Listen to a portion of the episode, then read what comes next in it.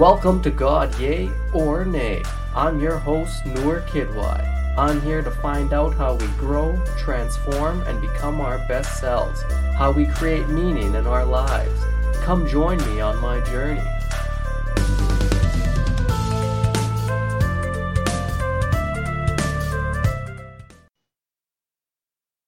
Welcome to another episode of God Yay or Nay. This is your host, Noor Kidwai. Thanks for tuning in. My guest this week is Mike Fallick. Mike is a documentarian. He's also a comedian. He's a great guy. He tells us about the documentaries he's been making, and I think you're going to enjoy this episode. Please check me out on Instagram at NoorKidY. Also, we're part of the Comedy Here Often podcast network on 604 Records, so check that out too. Please like and subscribe to the podcast, and let's get into this week's episode. My guest this week, Mike Fallick.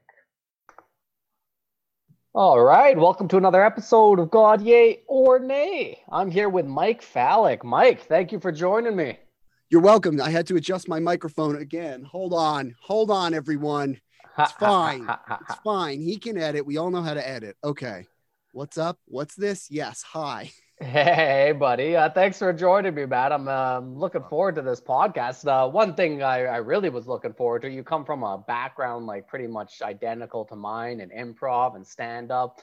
And then you got uh, into be uh, making all these documentaries, which uh, I was watching on your website. They're like really cool. Um, Thank you. Maybe maybe give my audience just like a little bit of your background, uh, where you're from, and like how you got into like making these documentaries. I'm from New Jersey. Um, I grew up in the shadow of the New York stand-up scene. I started doing stand-up fairly young. Um, kind of felt the the format was a little. Uh, I could do more than just that format. Um, so kind of went to film school, went to a film school, um, and I make. This is a really dry description of me. Here's what the deal is. I like Crocodile Hunter, and I liked uh, uh, uh, Dane Cook. Get off my back. Good stand up, you know. Um, and I I liked all the others. I've watched more stand up than anybody else in the world, um, probably. But like, I wanted to do. I I sort of wanted to make things that were cool and and make filmmaking. And I liked animation. Went to film school. Combined comedy, animation, and documentary and pet stuff. I made some documentaries about pets. I made some documentaries about more pets and I made some documentaries about dieting. And now I'm making a documentary looking into a cult. But the big thing I'm passionate about is actually using comedy because there's this really horrible kind of exhibitionism with cults where these people are victims, but we kind of are only interested when it's really scandalous and we don't educate people about why they really got there. We, you know, it's kind of like showing up to a murder scene to teach someone how to like clean small stains out of soccer jerseys. So it's like, how do you get the dirt out of your soccer jersey? Here's how we get the whole body of blood out of a carpet. It's not really the right time to learn that skill. The time to learn that skill is in a minor way. And so we've been trying to make this a more approachable topic about cults to show that cults are on a spectrum. Um, and the cult that we went into right now is called MGTOW. And we just had a mini series on Rizzle that's coming out like right now as people are hearing this, I think. Yeah. Um, and it's uh I'm trying to make get rid of the ivory tower of of documentaries and really make them approachable and kind of fall in the line of Penn and Teller and Alton Brown and people that weren't so self-serious but with serious issues. Yeah, and I, I, love that. Yeah, that's actually a great way to not too self-serious but serious issues. And I love that. Comedy I think it's a great way to approach any kind of serious issues because like it puts down people's like uh, defense systems because they're laughing and then they can actually like absorb a lot of different information. So like I, I do love uh, how you said that. And I'll add to that because it's interesting you say that by putting defenses down. There are these people that want to talk about serious things. And you know, when they're serious, you need to have reverence. But when you want to teach people something, it's like everyone forgets what it was like to being a kid uh, to be a kid and learn in school and how resistant you are to boring subject matter and boring presentation. Think about every conversation you've wanted to stay in. Have you wanted to stay in conversations where it was really serious and scary or someone was angry at you? Or have you wanted to stay in funny conversations? that's like my whole philosophy is like people want to hang around if you're funny and there's this resistance to it in serious issues and it's like we can't be funny and like not and be light about something that's like i'll give you an example we have a trigger warning at the beginning of my podcast about this cult now for some people that's going to be the only thing that they hear because it's a trigger warning they're going to mm. have to turn off the program and so our trigger warning is funny because there are people out there who they're going to hear the subject we're talking about. They're going to go click. So we try and make that trigger warning a funny experience because for the people who are victims who are actually triggered, that's going to be the only content they get of the day of the experiencing my show. They're going to have to hear it and say this, I can't do this. I've got to turn this off. So, so it's little things like that that I'm passionate about. Mm-hmm. Hey man, uh, no, I like that. And so, why why the interest in cults? What uh, made you want to go into this uh, thing? And uh, maybe like, yeah, actually, I'll ask you uh, to define what hashtag cult is afterwards. But why the interest in cults first? Yeah, if you listen to the podcast, which is hashtag cult, or if you watch the series on Rizzle, I had a friend who was in this group, and he got sucked into this group called MGTOW, and I thought. And MGTOW is uh, men going their own way, right? Yeah, and it's a cult. Um, I can say that now I, the reason I got into it was I heard all these things that my friend was saying, and I said, This sounds like a cult. But I thought I knew how cults work. How is this working?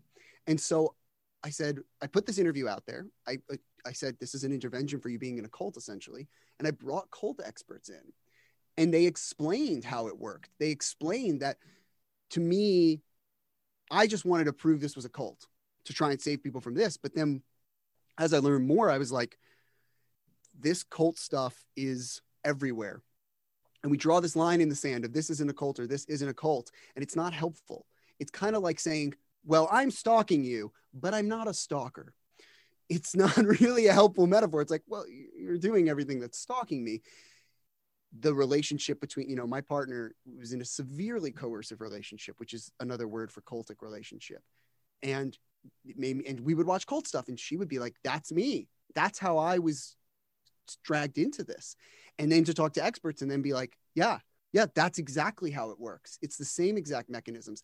To then ask people if you ask people about cults like hey did you ever have a relationship where this thing happened or you were kind of sucked in and you describe what a cult is to someone? You start you, your mind starts getting blown because you're like everyone answers yes. Mm. almost everyone has something that they're like yeah that was weird.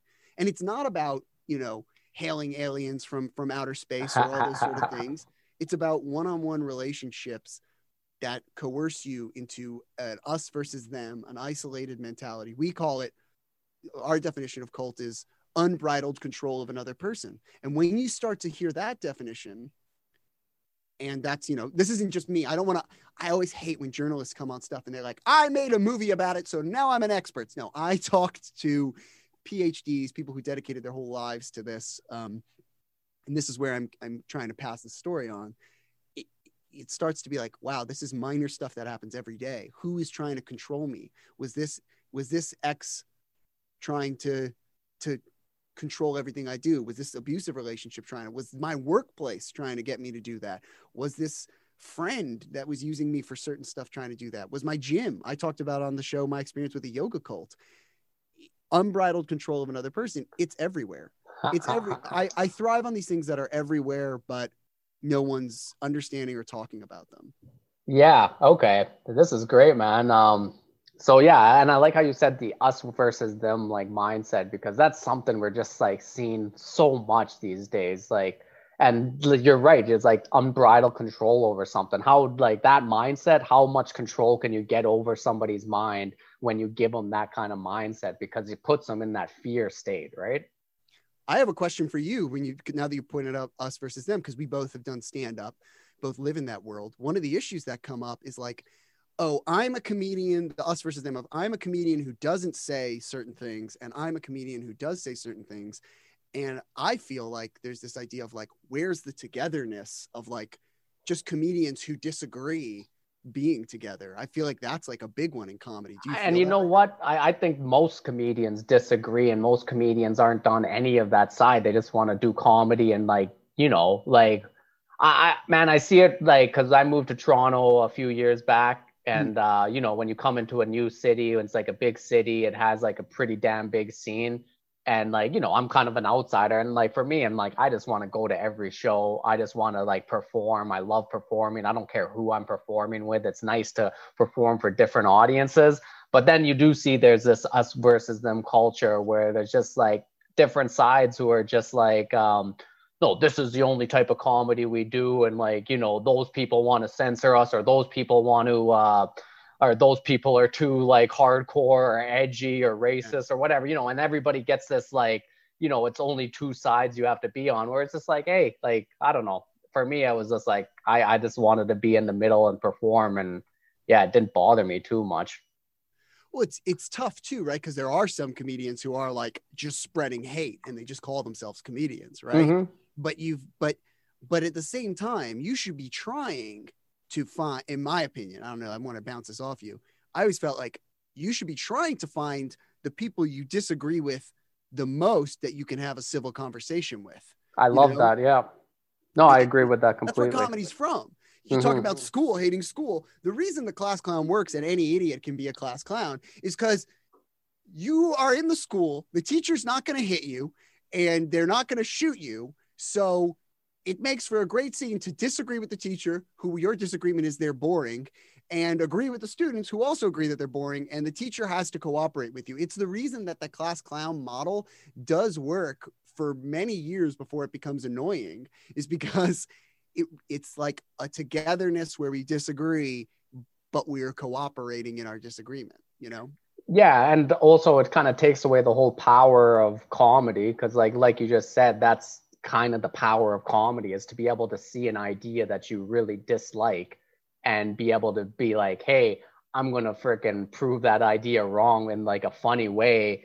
And like you immediately get the whole audience on your side for if you can make them laugh and prove that idea wrong at the same time, you immediately get the whole audience on your side. And it's like that's where the power of comedy comes into. So like the whole idea of like, I just don't want to be around those people like that whole idea I've, I've always like just didn't i didn't like it. But you're right like all the people in the middle we're silent. We don't talk about this that much. We might we talk about it when we're having a beer after the show like like why the fuck is everybody so goddamn like angry at each other? Like i just want to perform and like isn't comedy about like that? But like we don't talk about it like online or like you know we don't because you know like I, I, guess there's that fear of like um, getting backlash from anybody. It can come from any side or anything, right?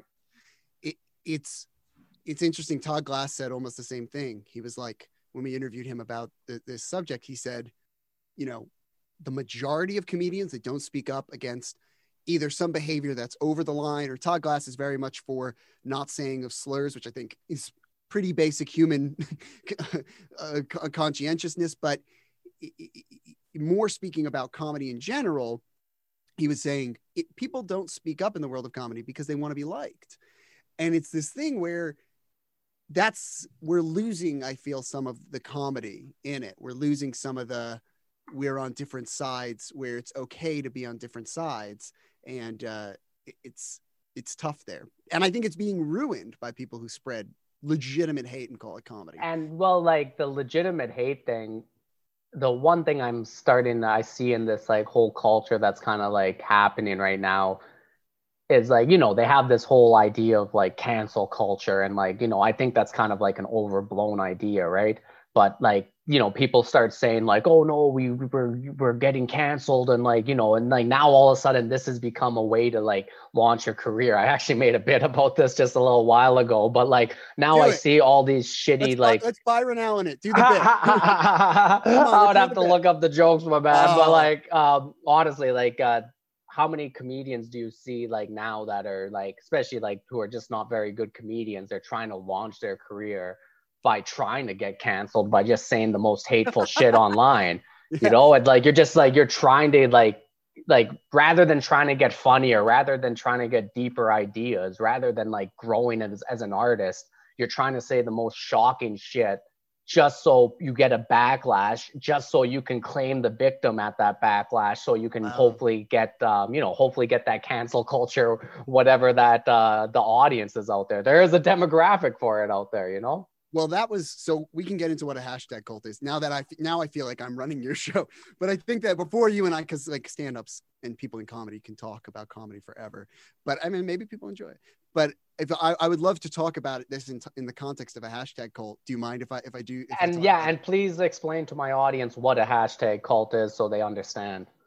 Hashtag cults are groups that hide in plain sight on the internet here's how it works. Instead of saying this is our website and we believe xyz this is our organization and we believe xyz the group primarily exists in the use of code words such as hashtags such as searchable terms that allow them to talk about their subject matter on lots of platforms and not get attention for how hateful or how controversial or how you know bad it is as an organization. bad, bad shit crazy. I think you were trying to say. That's the clinical term that the doctors told me. So they they do this by hiding in a in a hashtag, and then it makes it so that you can be on your Instagram. You know, go to a Facebook group. This is a thing that I I did recently because I don't really like Facebook, and so I don't use it that much. But um, not for any I just don't like the look of it. It looks cheap. It looks like a looks like a newspaper. I don't know. It just puts me on edge. It, reads, it looks like a rat. It looks like the digital version of like those weird free magazines and newspapers you would see in like small towns and things. Like, don't yeah, actually, I, I, I, see what you're. I see um, what you're saying. So go into a Facebook, big Facebook group of like artists or people that make stuff or whatever, and search MGTOW.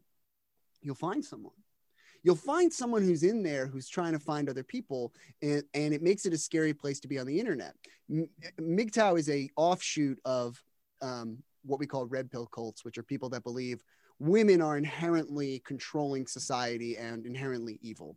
Um, and we call them cults. We're the first documentary to an investigation really to bring cult experts to this group and say hey here's this group they kind of parade around saying that they're this hashtag and they have believe these certain things is is as a cult. And what they do is they'll post a video with with a, a cell phone alert in it and they'll look really unprofessional. Um, they, they'll post a video. In the video in the tag and the title it'll say mgtow then the comments section become a MGTOW forum and so now, not knowing this is a place to go, it might not even have hateful language in the title. It may have very innocuous language. The comments become a forum for MGTOWs to get out their rage, to coerce others, to convince others to do what cults do yell at others for being thinking different than them to make themselves feel safe. In the case of MGTOW, they say these horrible things about women. They say these horrible things about male mental health and male suicide um, and they male suicide as if it's like a different than fem- female suicide but like um, they say these horrible things about suicide and they attribute it to women um, and it's a way of hiding a hashtag and there's lots of hashtag cults actually. In the podcast we talked about anti-vaxxers. They're one of the original hashtag cults um, and proposing this model is really like when I said this that you can hide a cult in a hashtag. We found lots of people. There was a, a friend of mine who works at March for Science, and she was like, the anti-vaxxers work exactly the same way. Um, we talked to someone who was from who did an investigation, a scholarly paper on uh, Mud Fossil University, who simply believe that they find fossils um, and that they prove that there were um, I'm going to make fun of the cult a little. They they they prove that they are there are robots in the Bible. I think uh, is one of the things that they. Ha, ha, ha, hey, that sounds like a much cooler Bible than I'm used to. you know, where are the dragons and robots in my Bible? Um, so th- this model exists. Of course, QAnon. It, people brought it up. I but I don't talk about things I haven't investigated. I don't really know too much about QAnon, not because it's the information isn't out there. I believe in pure journalism and I only learn it if it comes into the investigation, if I bring it into the investigation. So that's one that's been attributed to it, you know, that grew only using a hashtag. Um, and people would say that to me as I was making up that term. Um, this was, you know, a year or so ago, uh, two years, I think now. But that's that's what a hashtag cult is. Is it just uses a hashtag. It's really simple. And once you start to learn them, once you start to learn their terms, You then see the indoctrination because MGTOW is the big hashtag, but then there's AWALT, all women are like that, and all these different blue pill, red pill, all these different things that over time you start at one topic, but get indoctrinated through terms to Google and things to get you all the way in, further into the cult. So that, that's the, I think that basically describes what a hashtag cult is. Yeah, no kidding. And uh, yeah, so a hashtag, like, I, I guess I see this. And like the reason they use hashtags, you're saying, is because like this is the way to kind of uh, hide them, right? Like you're not out in plain sight because if you're out in plain sight, that's where you get the scrutiny and like you might even get like actual like shut down or something if you're like actually breaking all those rules. Is that kind of what you're saying? Totally.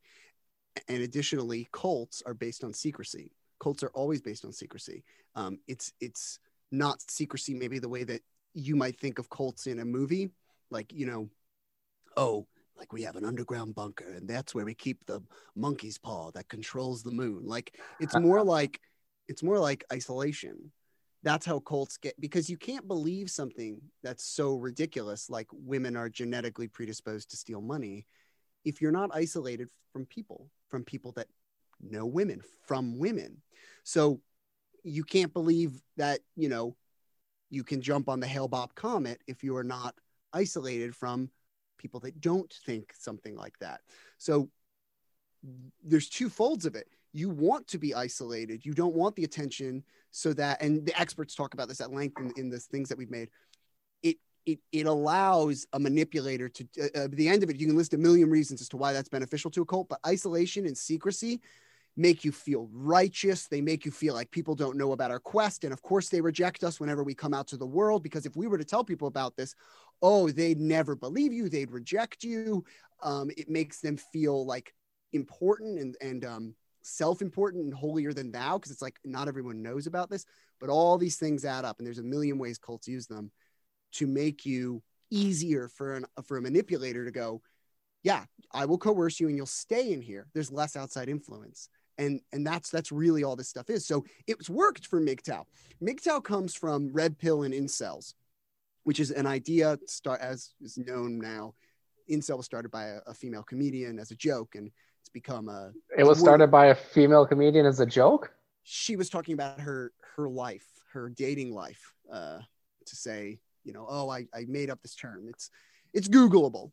Like so uh, involuntary celibate. Is that what it was? Yes. So the idea is from there that was that word was kind of co-opted by lots of different people to red pill cults, which red pill was the first movement off of that because people started to learn that incel were these very angry, very misogynistic, hateful people.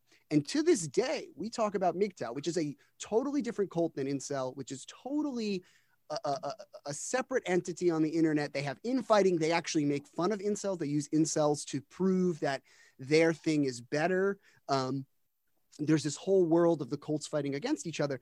Still to this day, when we say MGTOW, incel will get the higher, the higher thing. And if incel isn't written on their forums, and if they say we hate incel, boom, you've got a new word. People don't think you're the bad guys. You're allowed to exist. You can say, you know, we're not this organization. We're we're some other organization, and it looks like it's different, but it's not. And that's that's it's been working. It works time and time again. MGTOW gets if you look it up, MGTOW gets mentioned. Christopher Hasson, who we talked about, was on MGTOW forums constantly and was a Coast Guard who was doing tramadol and you know, stockpiling weapons and uh, ammo and customizing silencers illegally. He was on MGTOW. It gets dropped down. It turns into men's rights. It turns into these things. Every time you say incel instead of MGTOW, every time you say men's rights instead of red pill, you're not giving the victims of these individual cults their day. You're not letting the victims feel like this happened to me. It's a little bit like saying abuse rather than, you know, Dave was abused by Gary. It's a little bit like saying Dave comes to you and says, Gary's hitting me and I, go, I can't leave. I love him. I'm scared. And you go, and you start talking about abuse. It's like, well, mm-hmm. I'm talking about Gary. Okay. Like we can talk about that situation. And so it's worked. It's worked to hide them as a hashtag. People yeah. don't see it as objectively a cult anymore. So like, um, I, I, guess like the way you were talking about like uh, cults and like this us versus them mindset. So this MGTOW movement, obviously, like the us versus them is kind of like a very sexist ideology against women. So that's the them kind of thing. And like, yeah, so like the gynocracy. Yeah. So like you you basically were saying like um the reason you decided to investigate this cult in particular was kind of because your friend um, was kind of a part of it. And then you started noticing like changes in your friend so can you kind of tell me like what kind of stuff was your friend starting to say that made you go like hey like are your alarm bells started going off? Like hey this is a little weird. Yeah um firstly the first thing that happened was the the the, the i didn't notice the cultish behavior initially. I noticed the anger the, the the the frustration with the world in a way that that made no sense you know comedians are often frustrated with the world. So that line between um, you know when other people have that that line between i'm just frustrated and making a joke as a comic i'm often like oh like they're they're joking you know what i mean? So when i hear people kind of really getting frustrated at first i can kind of laugh it off and so that went on a lot longer than I think even I realized because I'm a comic. I think someone's doing their little bit for me. Mm-hmm. So I don't, I didn't think for a while like, oh, yeah, it's just a friend of mine. He knows I'm a comedian. He knows I'll let him do a little rant. Um, over time, it became real anger towards things that was not going on, you know, and real anger towards things that was like, this is not as big of a deal. And it started interfering with our plans and it started becoming they wouldn't do plans with me. They would make plans and get angry at me for, for, for being nice a lot of times, for being kind. Um, what started to come up was ideas like hearing conversations between men and women and deciding that the man was manipulated, feeling all these ways about dating, and that slowly becoming more and more of a thing and kind of not knowing about this cult made me think I could give my friend advice on dating. Made me think I could say, "Hey, you know what's going what's going on with the with the situation?" He's obviously straight, the majority of or identifies as uh, cis heterosexual, although that's kind of a, a, point of the documentary we make that perhaps that's one of the issues. Um, the, so I'm thinking like, you know, I'm straight. Talk to me about girl problems. We can we can talk about this, and I think that I'm calming my friend down. And then over time, it became more and more and more. Over time, it became anger at me for, you know, wanting to interact with him. It became anger about these issues. It wasn't, it was now very far from even a conceivable funny rant, you know. Um, yeah, it went from being funny to like just him like anger at the world kind of thing. I think if I knew about this cult, I would have never seen it as funny. I think perhaps I only saw it as funny because of my background in comedy mm. and that I didn't know about this group. And so once it started to become offensive and hateful in a way that, well, you know, let me just say this too. Hate is not what cults are about. They use hate, but like the hatefulness, I hate pepper on tables. I hate ground pepper on tables. I do. I'd have no problem with it being launched into the sun. I genuinely hate it. Hate can be funny. I think it was hate in a way that was, that was illogical that we all don't like. And it was like, you know, it became something ununderstandable. It became bigotry. It went from funny, like, oh, my dating life sucks, to which I never think it was, to, mm-hmm. you know, I then saw it as like, hold on. and then the pieces start to click, and you go, that was only funny because I laughed at it. Uh, that rant that he made a year ago, that wasn't that funny. That was only funny because I was like, hmm, uh, it starts to click in.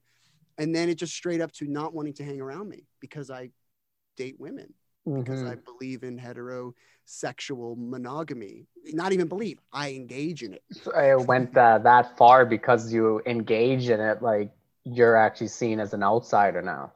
Totally. The whole world is an outsider. And everything that I do is trying to drag him away from it, which of course it is because he was horrible to hang around and it was I well, yeah that's a big yeah that's a big point. You know what this is like everything you're just talking about there what it kind of reminds me of is like um a lot of uh people i've seen like I, I kind of see a parallel between that and like how people talk about immigration because like at first like people are talking about immigration and like um you know there there should be problems with immigration or legitimate conversations we should be able to have about it. Don't get me wrong it's not all like one side or the other but like when you see people get onto this like angry path about immigration it slowly like spirals into them blaming every problem they have on immigrants and you're just like how do you even come to this conclusion? Like i know what you're saying like it gets to the point where it's so delusional and like you're just so far from reality that you're just kind of sitting there. And like the other thing is that anger like you don't want to be around an angry person complaining about immigrants especially that my dad immigrated to this country. I'm just kind of like hey buddy. My grandparents too look if you're not like every the whole most of the country is is it doesn't matter.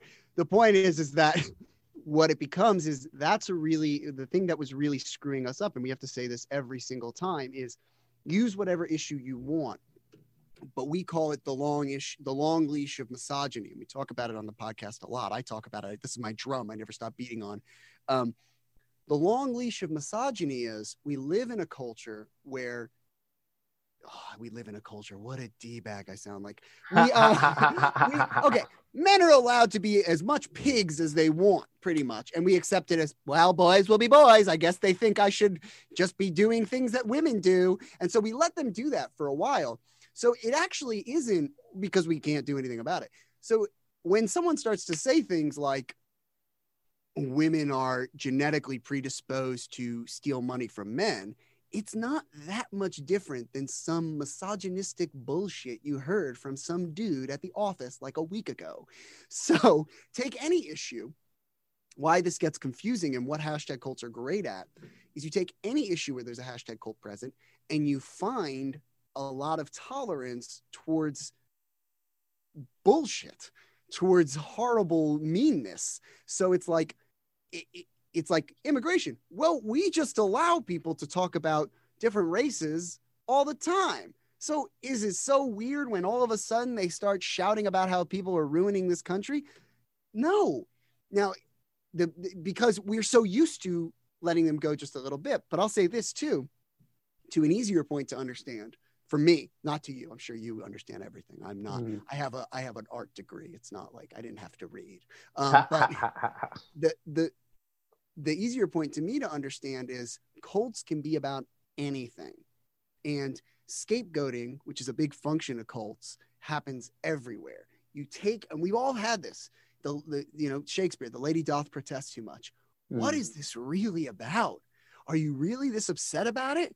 You know, and it, for somebody coming from comedy, you know, I love Lewis Black and some of what Sam Kinison said. I love that idea of anger being funny. Certainly, Sam Kinison did that in his performance well. Yeah. He said some not so great things about women too, but he, but that anger was something that he really made great.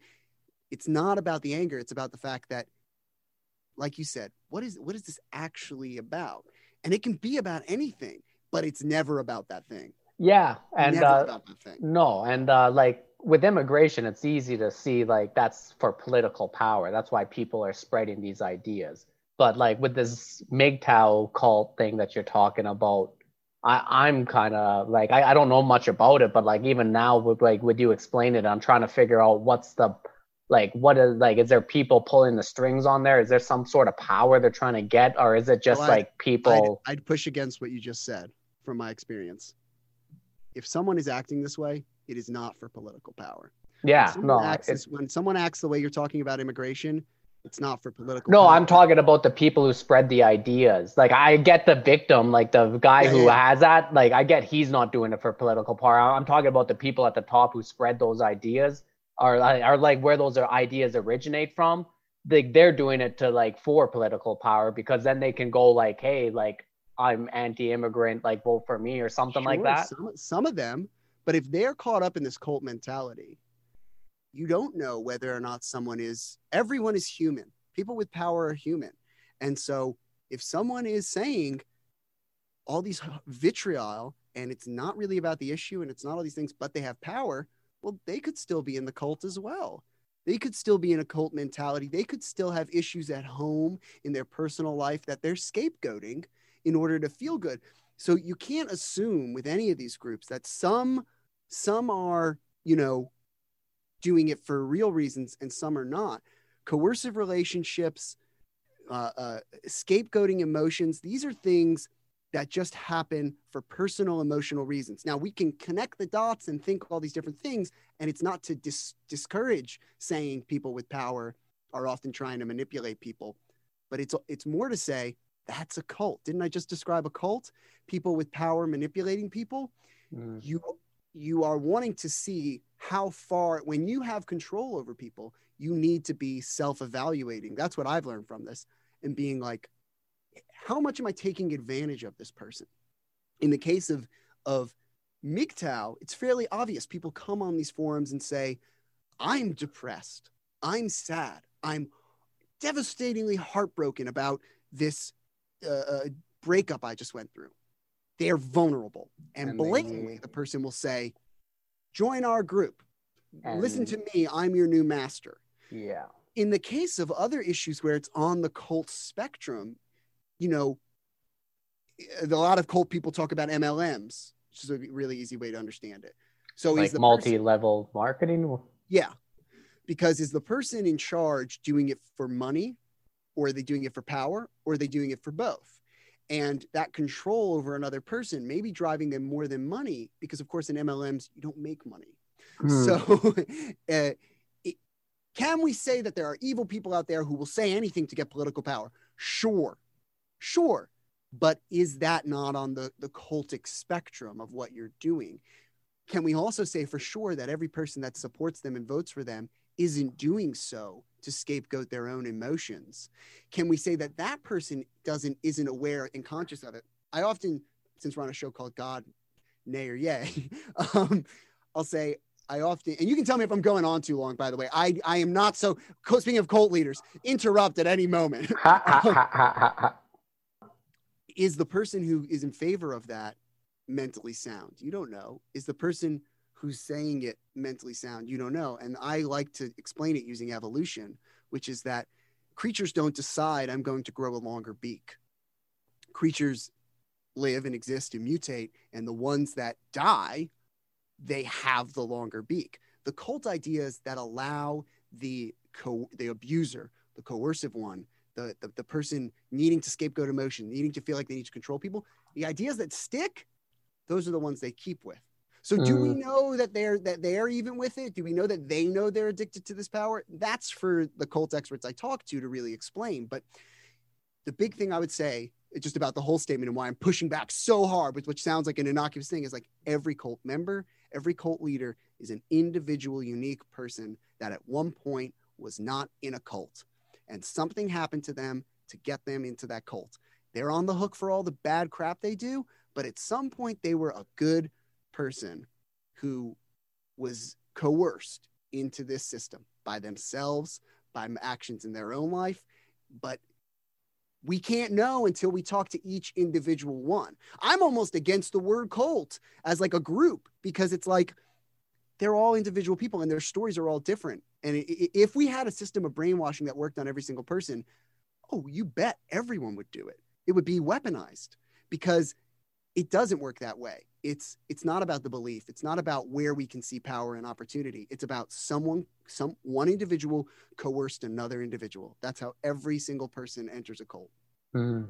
And I like how you were talking about like how like trauma kind of like plays a role in this like almost like you, when people are vulnerable like something bad happens to you and you are vulnerable like you got to really keep your defenses up in those situations because somebody will tell you like hey like blame this person or blame this group or something like that and this is why this happened to you. And that can really set you in a spiral and not and it also doesn't allow you to look inside yourself and ask like why did these things happen and really kind of try to like heal from that and really try to find that like uh, the real reason shit happens because like you know the fucking world is so complex. Like shit happens for so many goddamn different reasons for somebody to come here and be like oh you're in pain well, this is why it happened and this was the people you should blame. Like, this is when you need to keep your freaking defenses up and not take those simple answers, right?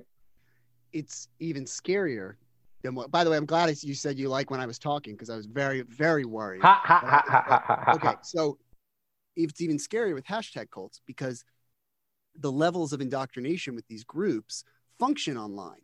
So you search, I can't get a date with a woman. Well, then you're diverted to dating advice, which for sure, if you write it that way, is going to bring you to um, dating advice people, which is pickup artists, which was also a cult. We talked to a guy that was in that. Pickup artists and incels are kind of the start of this whole thing. And so now you're getting dating advice. Now, of course, the dating advice is bullshit. So, be, why? Because it's not to you, it's not specific to your life, it's general maxims meant to get hits. So, then you find in there someone being like, this guy's an idiot, it doesn't work. Well, now you're going to go to them. And who's that most likely going to be? Now you're going to be in the world of uh, alpha male ideas like John Sonmez, who's a guy we interviewed. Um, you're going to be in the world of people protesting against these pickup artists who may even be on my side, who may even be people saying like pickup artists are manipulators, but they themselves might be lost in the woods. And then you might go to incels who say, give up on the whole system because it doesn't work at all. And then you're into Red Pill who says, there's political and monetary, like you're saying, like, oh, the people at the top are doing it for power. Red Pill says that exact stuff. Women are doing this stuff to control the earth. So now you're in Red Pill. And now you probably then say, none of this is working for me. I'm going to go to MGTOW, which is men going their own way, which is the one of the more recent iterations of this, but there are many, and there's schisms all the time in these cults.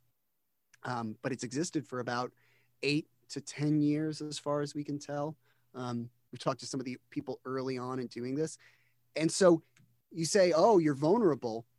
You're vulnerable and you get broken up with or a date goes bad or something bad happens and your phone which is normally the source of information gets twisted into this thing of here's here's what you should do. It's it's not even like back in the day with cults where you had to go find them or they had to find you they had to strike and stalk.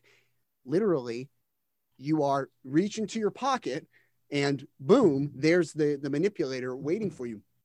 They also dominate the internet hashtag cults when you are wanting to get it to scapegoat from what we've seen, these people write like crazy. I've said this before. We've had videos with more comments than views. We had one video, the highest proportion was 300 comments and 100 views it, because they write like crazy. And so they downvote things that are against them and they upvote things that are in favor of them. And they comment on their posts like, like a cult with cultish fervor, with fanatic fervor. So they they have massive internet dominance. So if you say all women, I can't date women, they suck. Well, you're gonna get these groups that spend all day getting out their aggression by writing on the internet. It, it, you're, you're, the cards are stacked against you. So, like, um, can I ask you then, like, uh, how's your friend who originally got into this cult? Uh, how, like, how's he doing now? And also, like, when when you get like if because like honestly i've noticed a few of my friends like not MGTOW but like other kind of stuff where i'm just like like uh yeah even like like you were saying like anti-vax and shit like that but I've, I've noticed a few of my friends that are going down like some shitty places and I, and I think it is because they're vulnerable and in like bad spots in their life like how do we get how do we like talk them out of this? I don't even know. Is it talk them out of this? How do we how do we even show them that like going down this place where you're just stuck in a, spiral of anger is like a very unhealthy thing to do. It's interesting. So i talk to people about that exact question. Um, we talked to rick ross who's a famous cult deprogrammer and his process is interesting. He essentially says the program takes um, three whole days of, of, of time with him or whoever he's working with, with this person. If in the three whole days they can not leave, you know, stay with the program, um, and not contact anyone outside of it, they have a pretty high success rate. If they contact someone in the cult in those three days, they have a 90% chance of going back into the cult. One communication in those three days, you have a 90% chance of going back in. Um, we, we talked to Rachel Bernstein about what she does for these people leaving it. Um, and to, to answer the question about why I bring up Rachel Bernstein in this instance, she's a therapist. She deals with people who are mostly out of leaving cults and need trauma. And they say, How do I get back to regular life? For me, the reason this was passionate was I had a line in the sand. I had a line in the sand that this person was now starting to really treat me horribly, affect my life in real ways. Um, and I said, This is an intervention. If you can get it together, then I'd love to still be friends with you. But he was the one pushing me away. And quite frankly, the reason that I chose to talk about cult prevention and make it a big part of this is there are going to be, if you've never been around, I have OCD. I have lots of, I've known lots of people who have mental health things. If you haven't been around it in your life, something like a cult, something like trauma, something like addiction, there are people you can't help, not because they're unhelpable, but because it's not, it's, it's gonna, it's not up to you anymore. It's not up to you anymore to to to take care of them. And you're just to have to say i don't have the resources to take care of you anymore. And that was the line i drew. And i think that that's a thing that people don't talk about with mental health and why mental health awareness which is another bs thing entirely but uh, well because like what does it mean but if prevention and awareness is really key in this because that's going to be the key to giving them a soft place to land, a loving place to land. I'll tell you the number one thing that we heard about getting people out of this that Chris Shelton said, which is the thing that we say all the time. I was nice to MGTOWs. When they commented, I was one of the first people on the internet to say, Why don't you tell me why you're in so much pain? Talk to me. What's going on? And that's hard to do. It's impossible, probably, for most women to do because it's scary. They say these horrible things about women and saying you're trying to manipulate them and that if you, you know, you probably are going to make a guy kill themselves and you're trying to steal babies and all these different things. It's horrible. Mm. But I was learning about cults and was able to say what's going on. And we had these conversations with people who we were loving towards, like my friend that I did the intervention for, like these cult leaders, like these cult victims. You need to give people a soft place to land. Chris Shelton, who was in Scientology for many years, said, I asked, we got in a whole conversation in an interview about Twitter, um, this aggression people have on Twitter. I said, Did any time somebody yelled at you, made some protest sign, was outside the center to get you out, did that ever work to get you out of Scientology? He said, It forced me back in. And we talked to other cult experts who said every time I was confronted on what the thing believed, every time the cult experts would say, You confront someone, on what they believe, just on that, and confront them in this way, like they're wrong and they're stupid, it reinforces their righteousness. It makes them think, of course you don't get it. I, am I'm, I'm doing this amazing thing. You know, the whole world is against us changing these things, and that's the thing that I would say I've learned above all else is give them a loving space to to to to tell you about stuff. I think when it comes to abuse, there's lots of people who don't want to share their story and it might be because they don't feel safe. It's about being persistent and being persistently loving.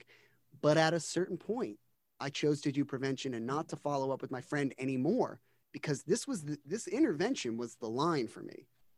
It was the line that I'm not gonna. I I, I don't have. If you can admit something's going on, and there was a few weeks of back and forth after the intervention, great. But after that, I can't keep taking hits to my life you can't keep being the person that I hate, and I'm not going to be the one to, to help you out of it. And, you know, to follow up on that, I did, there were other people that I tried to pass the baton to, but that's the tragic part about mental health is if we don't have an accepting environment of it, if we don't have an accepting environment for people to get out, if we're yelling at everybody, if we're telling them they're wrong when they like, okay, they this group believes that women are controlling the world which I feel like they'd make some different choices for themselves if they were controlling the world. But they believe that they're controlling the world and that they're genetically predisposed to use marriage to their advantage to get more kids and get money from you to take care of their kids. And that they're that they that that we what we need to do is create artificial wounds. And then if you're with a woman she'll make you kill yourself because she's a black widow. All women are black widows.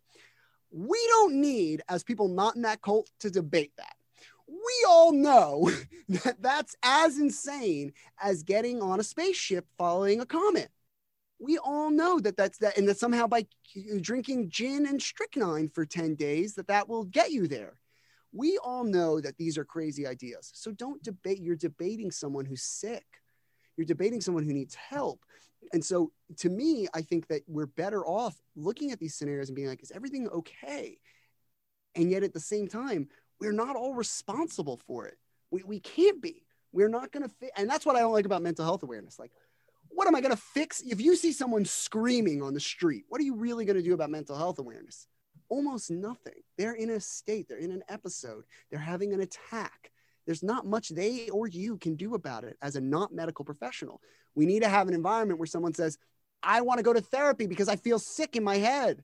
That's the kind of stuff that we can do preventatively because I'm not a doctor. And I've had all these moments in this documentary shooting it being like, well, what if we make, I get went on this long two hour speech one night and was like, what if we go what if we make this program and I do this and we have people and I and I hire psychologists and we'll we'll pay them this way? And and then it was like two hours later I was like I am not the savior of the universe. This is not going to work.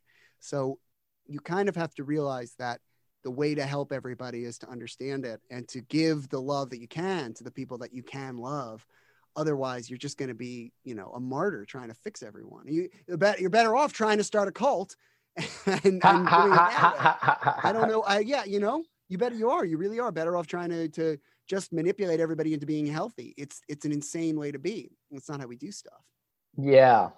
Hey man, that's uh really well said. And like you're right. Like uh I've I've never I've never convinced somebody, especially on the internet, that their ideas are wrong and like this is the these are the right ideas actually sir. Uh i hope you can uh understand this and admit yeah, that you're wrong.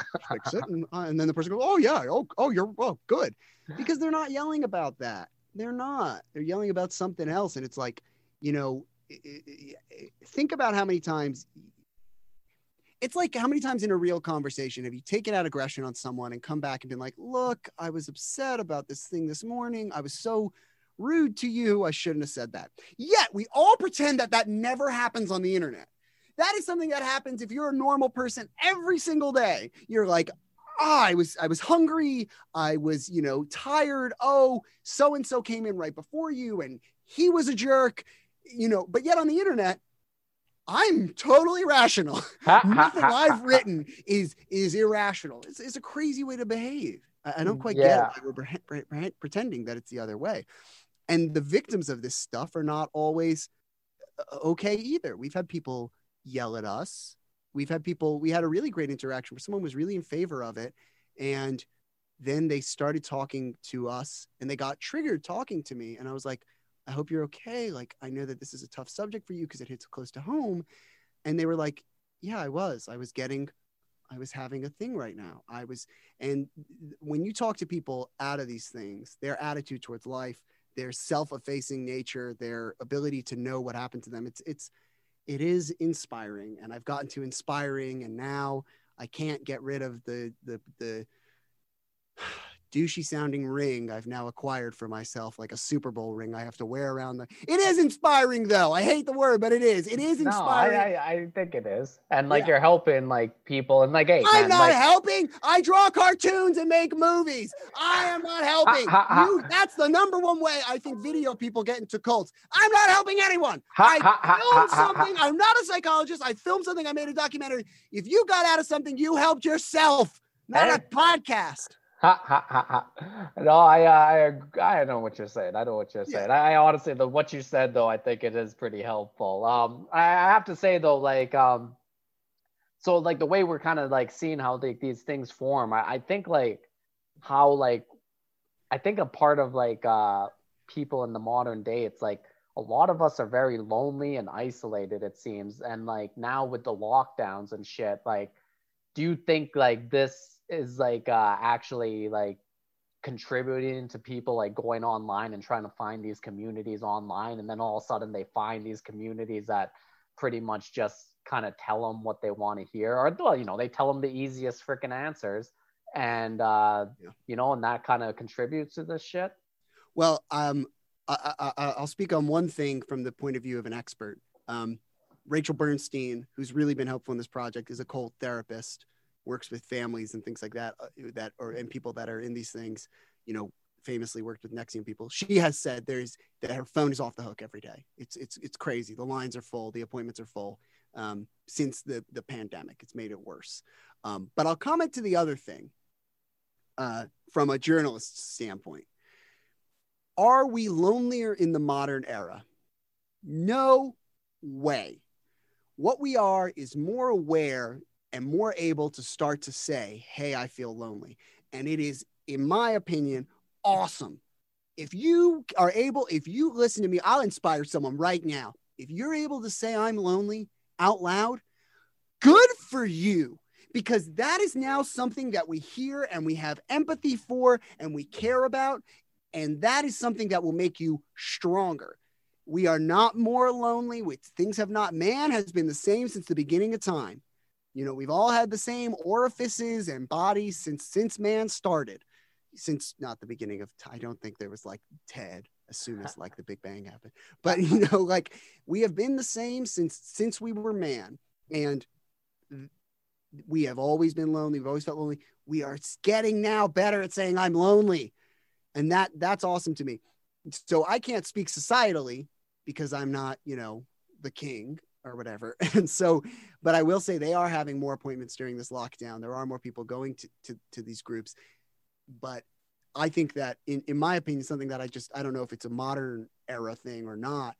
Um, uh, know-it-allness is at an all-time high right now in my opinion i've always hated know-it-allness and now with the ability to publish on your own i now see more know-it-allness and mansplaining everywhere it's it's insane to me it's bonkers you know no one is able to just say i don't know.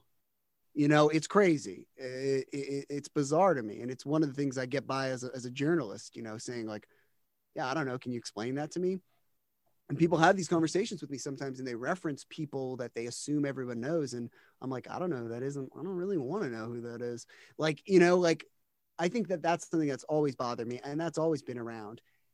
The thing that i do think our project is saying is a problem in the modern times which is different is commenting on videos um, it's a big part of the internet that no one talks about internet forums are a different beast entirely, and it is a new phenomenon.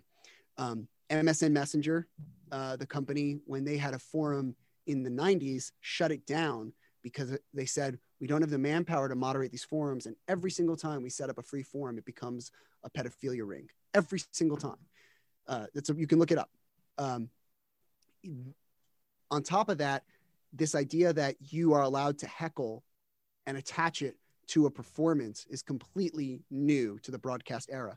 You're not allowed to do that on TV. You're not allowed to do that on um, a movie. You're not allowed to imagine going to the movie and you were allowed to put up on the screen every time people watched it your comment about a certain scene.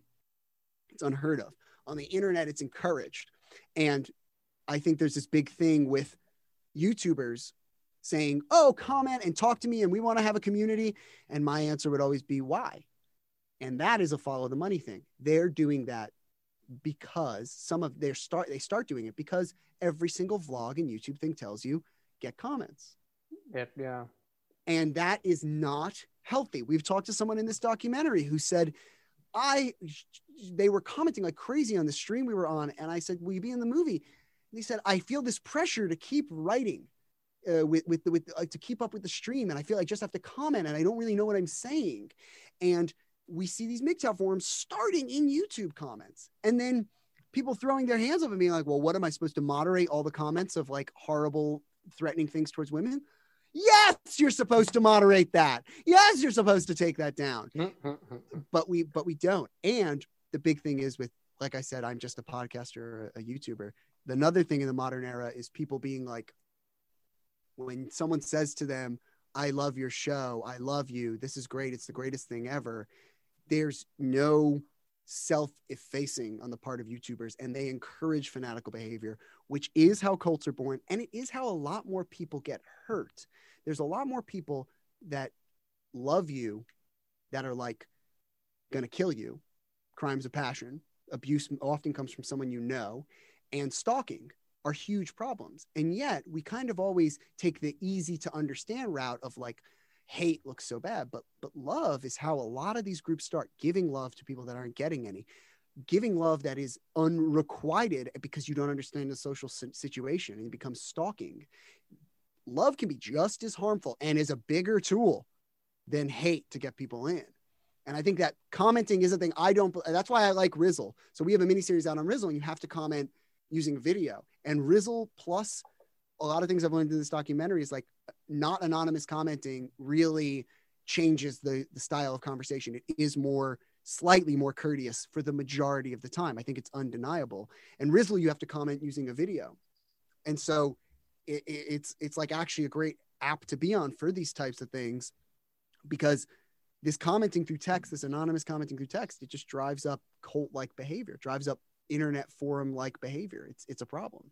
Yeah, yeah. Actually, I love that. Um, and you're right. Like the anonymous uh, commenting. Yep, you're right. Like I, you've noticed that on anything when people actually have their real like profile picture out there, their comments are usually a lot more rational. but uh, all right, man. Like uh, we've done our time, man, and uh, this was a lot of fun. So interesting. Thanks for uh, letting us know about this. I got one more question for you. It's the name I of the podcast, is, yeah. so I got to drop it down. So, uh, Mike Fallick, God, yay or nay? Now, here's the problem. Here's the big problem I'm having. Look, I've waxed philosophically about an abusive cult for about, I don't know, seven hours now, it feels like. Do I make a joke? Or do I somehow impact people by not make this is the comedian's burden? you know, how many relationships end because nothing is serious? Okay, here's the thing though. I think that people answer this question too seriously, too much. Now, I'm going to, so then therefore, I've chosen to break down the, the question using a, com, a comics pre- premise. Okay, God, yay or nay? Yay or nay is a way of voting. So what what scenario would I be in to vote? Not in so either in a formal setting, the Senate I think uses yay or nay, right? Parliament uses yay or nay. I think like uh, sororities and fraternities use yay or nay when they bring in members. So the funny, obviously, the funniest one is if God is going to be in my fraternity. Never in a fraternity, but I'm gonna. Okay, so God is is rushing for that week, and we we hung out with God. We did like shooters with with God. We you know we made God push like a big barrel naked across the quad. Ha ha ha ha ha.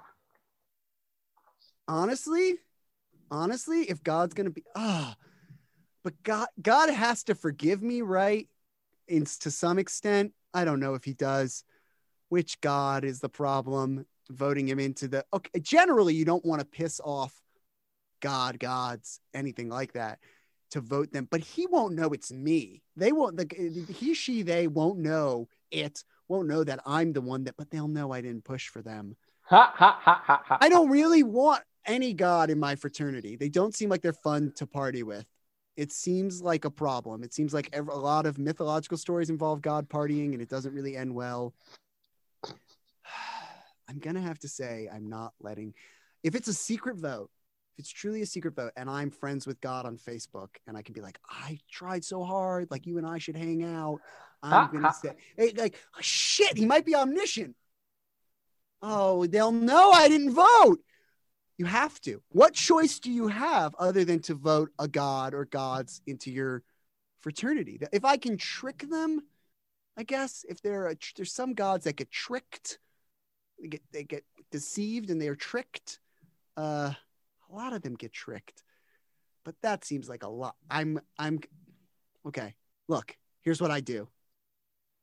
I tell God that we increase the dues for the fraternity, and I might leave.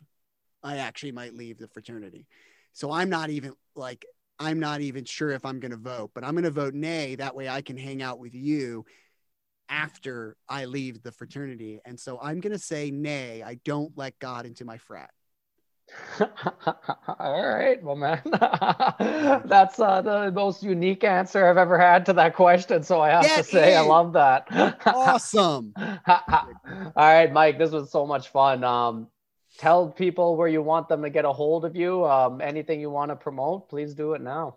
Everything is on Rizzle, rizzle.tv slash you slash morning, like in the morning. And Rizzle Uh, is like a new social media kind of app, right? It's yeah, it's a vertical format um app. It's it's got a lot of like awesome creators on it. It's it's one minute only. Uh, It's it's just like a really cool place to actually get to like interact with other filmmakers and other ideas and things like that. Putting our stuff on there is has been like a boon to the project. People are open to ideas. It is a really nice community. I think your fans would like it. I don't know, maybe not. Maybe you've got comments on Facebook I didn't see, but I think that it's it's a cool place to actually to actually be. It's a video it's a video platform thing. If you're a comedian or I'm sure com- there's a lot of comedians and podcasters that listen to this. It's just a it's a cool place to be because people will actually want to interact with you. If I could say it in terms of cults, this is a place where you're not isolated and screaming and alone. There's people that will hang out and play with you on this app. Nice. And All me right, especially, tag me. Yeah, yeah. oh God. Ha, ha, ha. And uh, yeah, hashtag cult uh, dot org. Is that your website? That's the website. Everything's on there. Yeah, sweet. And uh, yeah, there's like a lot of great uh, videos to watch on there if you're interested in this stuff. Like it, it was a lot of fun checking those out. So uh, yeah, Mike, thanks so much for coming on. This was a lot of fun. This was awesome. All right, that was another episode. Thanks for listening, everybody. Please like and subscribe to the podcast. Give it a good rating, that always helps. And share it with like minded people. I really do appreciate that.